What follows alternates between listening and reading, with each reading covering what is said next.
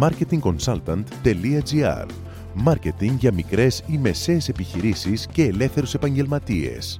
Ο σύμβουλος Μάρκετινγκ Θέμη 41 σας προτείνει ιδέες και λύσεις για να αναπτύξετε έξυπνα την επιχείρησή σας. Καλή σας ακρόαση!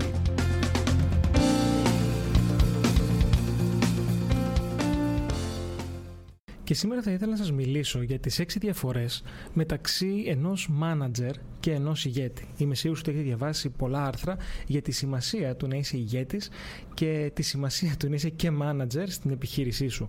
Και σίγουρα έχετε διαβάσει πόσο σημαντικοί είναι οι ηγέτες για την εξέλιξη της πορείας μιας επιχείρησης. Οι ηγέτες δημιουργούν όραμα, ενώ οι managers απλά δημιουργούν στόχους. Δεν είναι άσχημο το να δημιουργείς στόχους, αλλά το όραμα είναι αυτό που θα βοηθήσει και εσένα αλλά και τους εργαζόμενού σου να λειτουργήσετε κάτω από ένα κοινό όραμα. Ένα όραμα το οποίο θα δείξει την κατεύθυνση, θα δημιουργήσει την κουλτούρα, θα δημιουργήσει τις αξίες μέσα από τις οποίες θα ασκήσετε την επιχειρηματικότητα. Πρώτα λοιπόν έρχεται το όραμα, πρώτα λοιπόν έρχεται η εμψύχωση όλων των ε, ανθρώπων που παρτίζουν την επιχείρηση και αμέσως μετά μια πιο τακτική προσέγγιση όπως αυτή του μάνατζερ θα θέσει τους ε, καθημερινούς ε, στόχους. Οι ηγέτες είναι άνθρωποι που δεν φοβούνται να κάνουν αλλαγές. Είναι άνθρωποι που δεν φοβούνται να τσαλακωθούν. Είναι άνθρωποι που τολμούν να ρισκάρουν ανεξαρτήτως του αποτελέσματος. Αντίθετα, οι managers προσπαθούν να διατηρήσουν το στάτος τους. Προσπαθούν να μην φανούν ευάλωτοι στα μάτια του προσωπικού τους και θέλουν να ε, θεωρούνται σημείο αναφοράς που δεν θέλουν να κάνουν λάθη.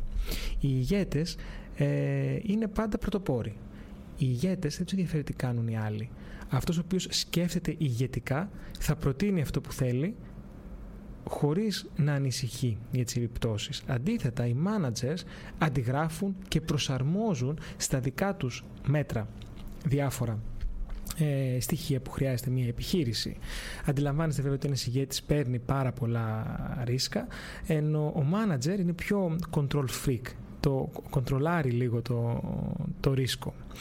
Ε, φυσικά ένας ηγέτης βλέπει πολύ πολύ μπροστά, ενώ ένας manager βλέπει πιο κοντά, σε ένα-δύο χρόνια.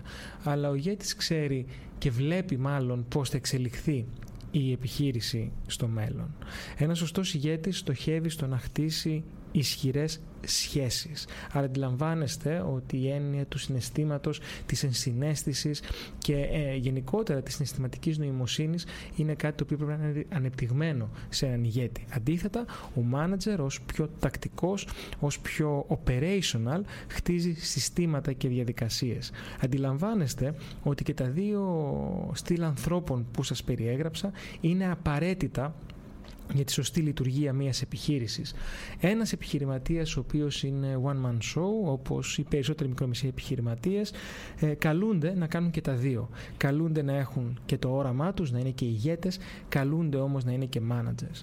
Και το πρόβλημα σε αυτό είναι ότι όταν είσαι manager που ασχολείσαι με τόσα πράγματα καθημερινά τα οποία είναι απαραίτητα για την λειτουργία της επιχείρησης και αν είσαι και συγκεντρωτικός manager ή δεν ξέρεις πώς να κάνεις delegation στα, καθή, ε, στα καθήκοντα, να, να δώσεις δηλαδή καθήκοντα και στους ανθρώπους γύρω σου και κάνεις micromanagement, τότε βλέπεις το δέντρο και χάνεις το δάσος. Ο ηγέτης βλέπει το δάσος και δυστυχώς το βλέπω και από την εμπειρία μου, οι μικρομεσαίοι επιχειρηματίες πρέπει να έχουν λίγο χρόνο να αποστασιοποιηθούν από το day to day και να σκεφτούν πραγματικά ποια είναι η στρατηγική της επιχείρησης και να διαβάσουν πίσω από αυτά τα οποία φαίνονται.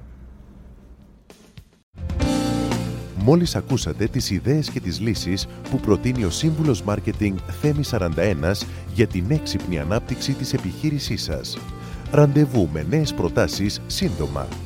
marketingconsultant.gr Μάρκετινγκ για μικρές ή μεσαίες επιχειρήσεις και ελεύθερους επαγγελματίες.